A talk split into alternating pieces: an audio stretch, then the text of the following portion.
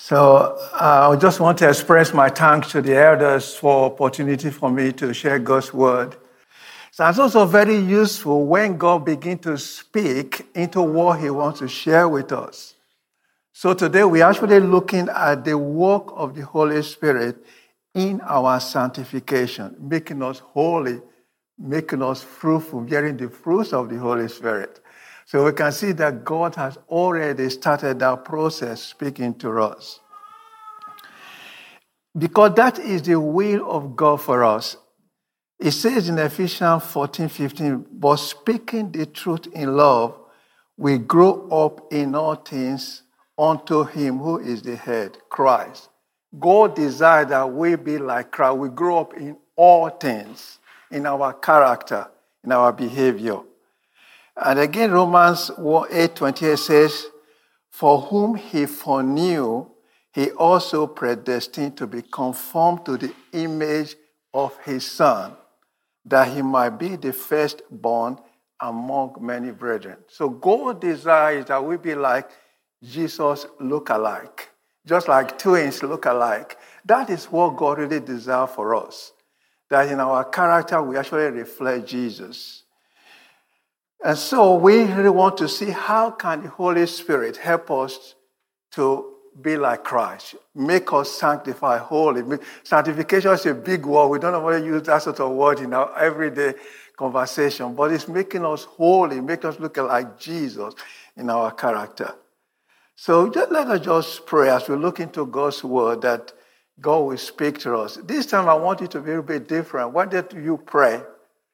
Everybody pray that God will speak to us. We really want God to do beyond the truth of his word. We want God to walk by the Holy Spirit.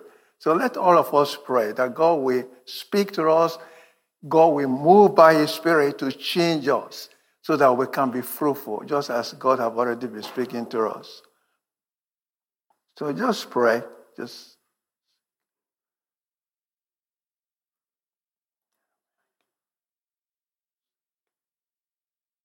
Yes, Lord, we thank you for your word. Thank you that your desire that we be like Jesus. Lord, as we look into your word and all that you provided for us by your Holy Spirit, Lord, speak to us, but above all, Lord, move by your Spirit. Change us, Lord, that we be like Jesus in all things for your glory. In Jesus' name, amen. So the word that is actually translated sanctification is the Greek word hagomos. Maybe I've not pronounced it very well, but it actually means holiness. So to sanctify means to make holy. And we can see the first usage of this word when the Israelites crossed the Red Sea. And God said, he wanted to speak to all the people from the mount. He said, Moses sanctified the people and let them wash their clothes. So God wanted them to separate themselves from everything that was evil, unholy, prepare themselves to actually meet with God. It also implies to consecrate or to set apart for holy use. And this came about, again, if you look at Exodus 13, you realize that before the Israelites left Egypt, the firstborn of the Egyptians were actually killed. So when they crossed the Red Sea, God said every firstborn should be dedicated to him, consecrated to him, set apart for God. So to sanctify or to sanctify means to set apart for holy use, set apart for God. Usually when we talk about the Spirit, the topic of holiness, it could be dreadful to some people, especially if you grew up in a church where grace has not been taught.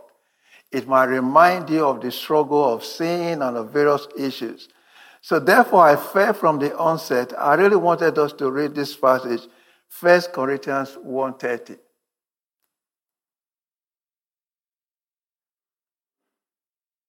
It says, but of him you are in Christ Jesus, who became for us wisdom from God and righteousness and sanctification and redemption.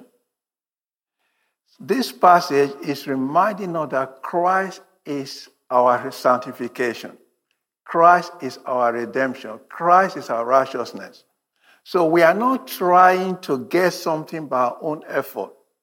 Rather, we are seeking to how can we cooperate with the Holy Spirit to lay hold on that which God has actually done for us in Christ. So that is the emphasis of this talk. And it will be good, again, just to remind us that what Jesus said about the Holy Spirit. He says, I will ask the Father, he will give you another comforter, counselor, helper, intercessor, advocate, strengthener, standby, that he may remain with you forever. And so we are looking at how the counselor, the helper, the strengthener, the standby can help us in our journey of becoming like Jesus. So that's what we are going to be looking at. However, the definition that, so as the talk goes on, the Holy Spirit might bring some things to your mind, maybe some things that need to be changed in your life or in my life as well. Note that it is not for shame or condemnation. Rather, it is for redemptive purpose. God wants to help us. God wants to cleanse us.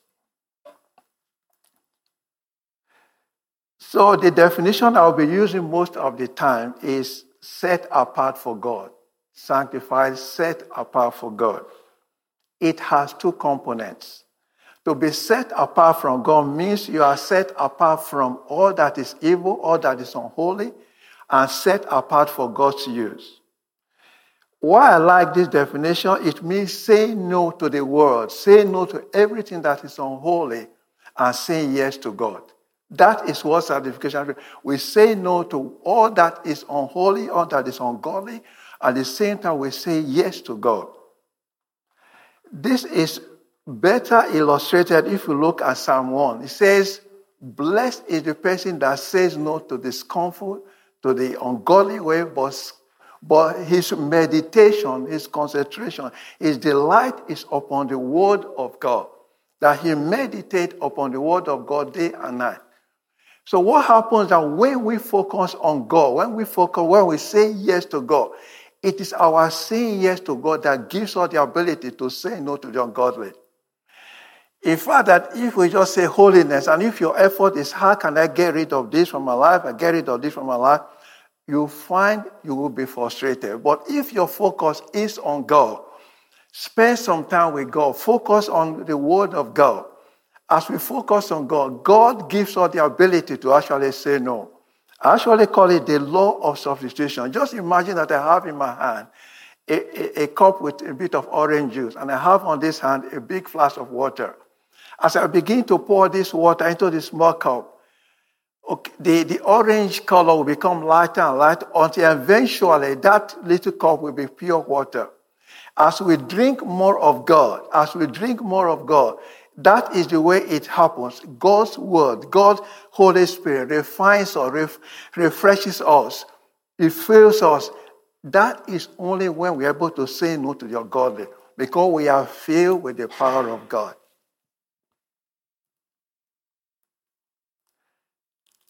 Another thing I really just want to point out before we actually go to the 3 points.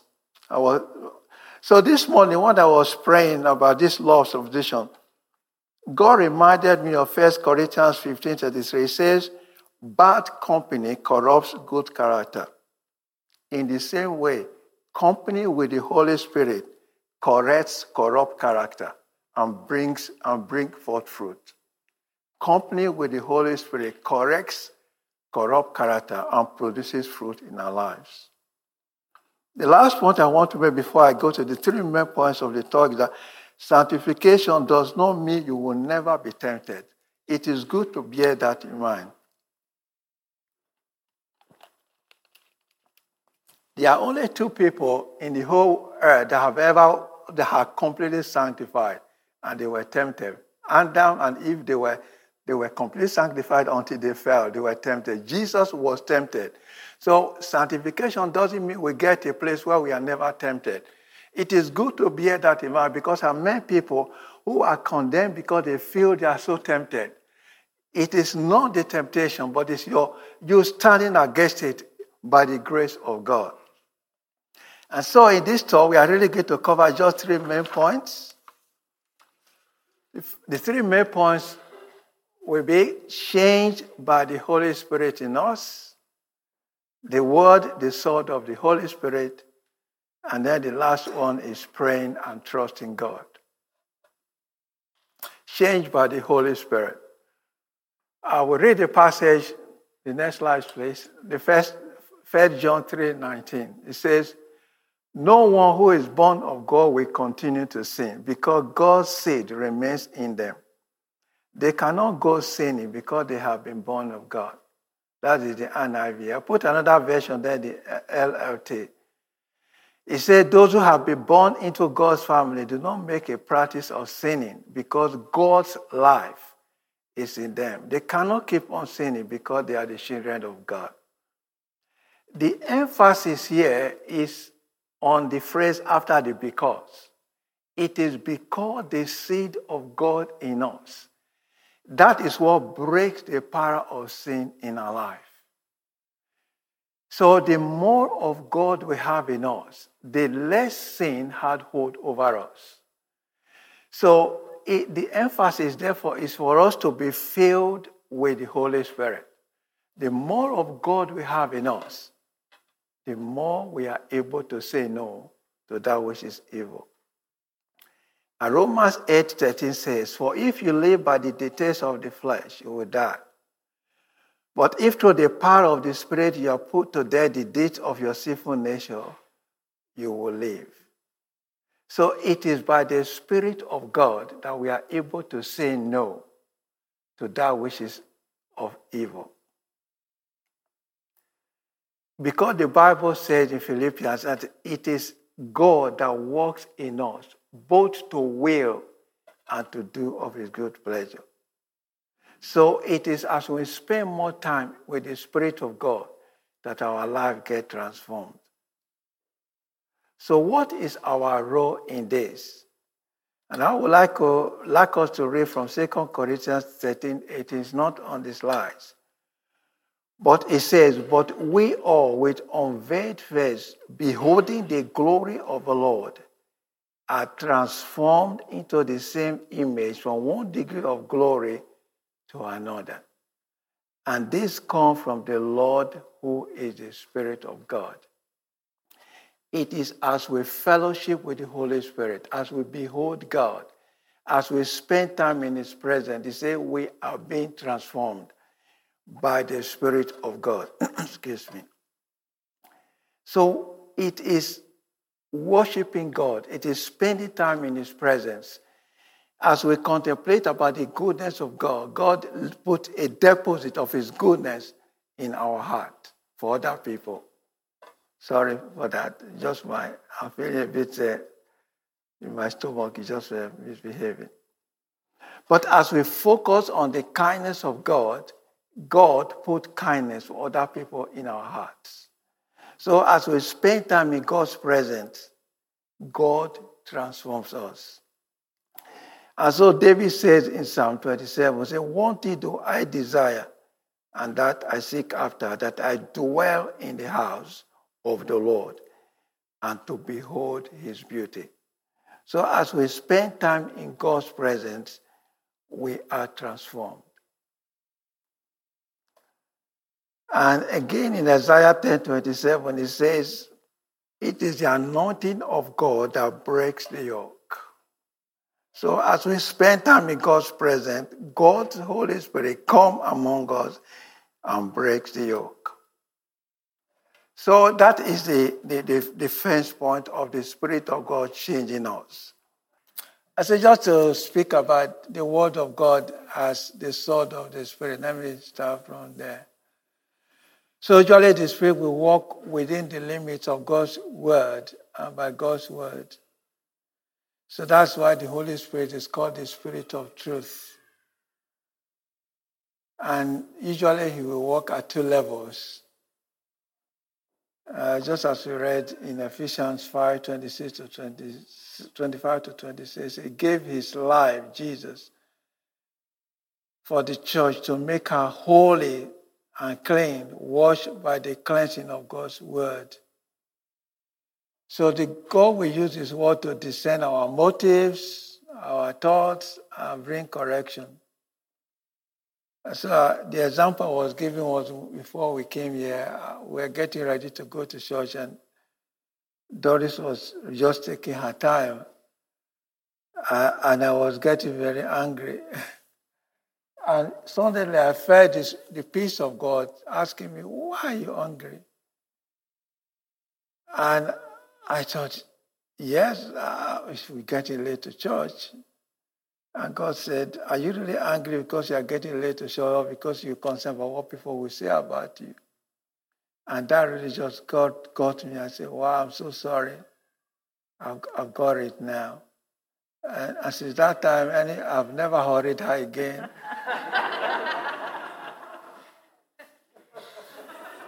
Also, the Spirit of God will guide us into all truth. It is the truth that actually brings freedom and builds us up. Hebrews 3:10 says, they always err in their heart because they have not known my ways. So given our background, our past experiences, we often err in our thinking or what we believe or what we say. We adopt some positions in our hearts and mind due to our past experience, which at times are erroneous to the truth of God's word. And we often tempted to think, if only I didn't have those weaknesses or this background issue, I would be okay. But what we really need is the truth of God's word to cut through those false foundations that we have. This is where the Holy Spirit really comes, because he gives us the truth from God's word that brings liberty and wholeness. So you find that in Ephesians, he's talking about the weapons of our warfare. He says, put on the armor. It's not that we overcome the devil's power. It says overcome the deceptions of the devil. So we tend to have these deceptions in our heart without knowing. But God brings the truth of his word by the Holy Spirit. And that's what actually leads us to liberty and to freedom. And so that's why Jesus said in John 8:31, he said that, to the Jew that believes, if you abide in my word, you will know the truth, and the truth will set you free.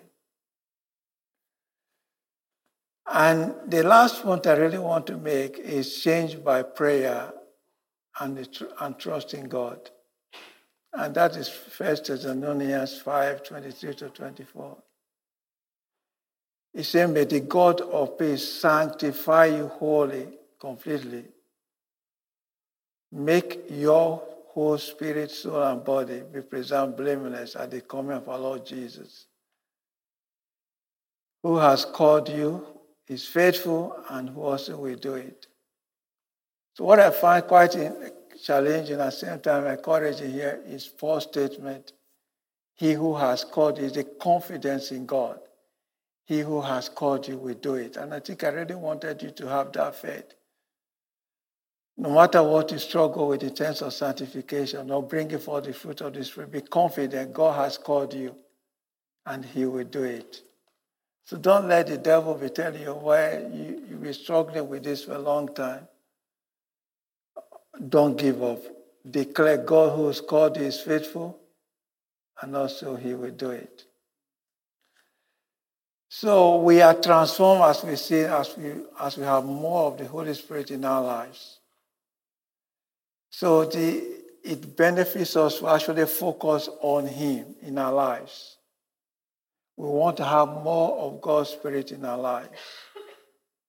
So when we are faced with decisions, the question we should be asking is not, can I legally do this and get away with it? Or rather the question, will this build me up? Will this allow more of the Holy Spirit in our lives? The second point is we should learn to cooperate with him and not grieve the Holy Spirit. That means we do not ignore the promptings of the Holy Spirit. God is prompting you. Do not ignore that. And finally, don't make any excuse at all. If the Spirit said this is it, it's just good to say, yes, Lord, I really miss it there. This is in my life. I need you to change me. I need you to transform me. We really need to adopt those attitudes of cooperating with the Holy Ghost, of wanting to do things that will build us up and will allow more of the Holy Spirit in our lives. So maybe you, if you are listening online and or here, you haven't really given your life to Christ, it's obvious that in your power, by your own power, you cannot transform your life. We need God's Spirit in us. It is the life of God in us. It is the Spirit of God that actually transforms us. And how you need to open your life to Jesus. That is the only way you can be transformed. And you can make that decision today. So I think the response I really wanted to actually bring is to bring the worship to say, the more of the Spirit of God we have in us, the more we get transformed. Just to spend some time, first of all, to pray. If God has brought anything to your mind, maybe you just want to talk to God about it. But actually just look to God.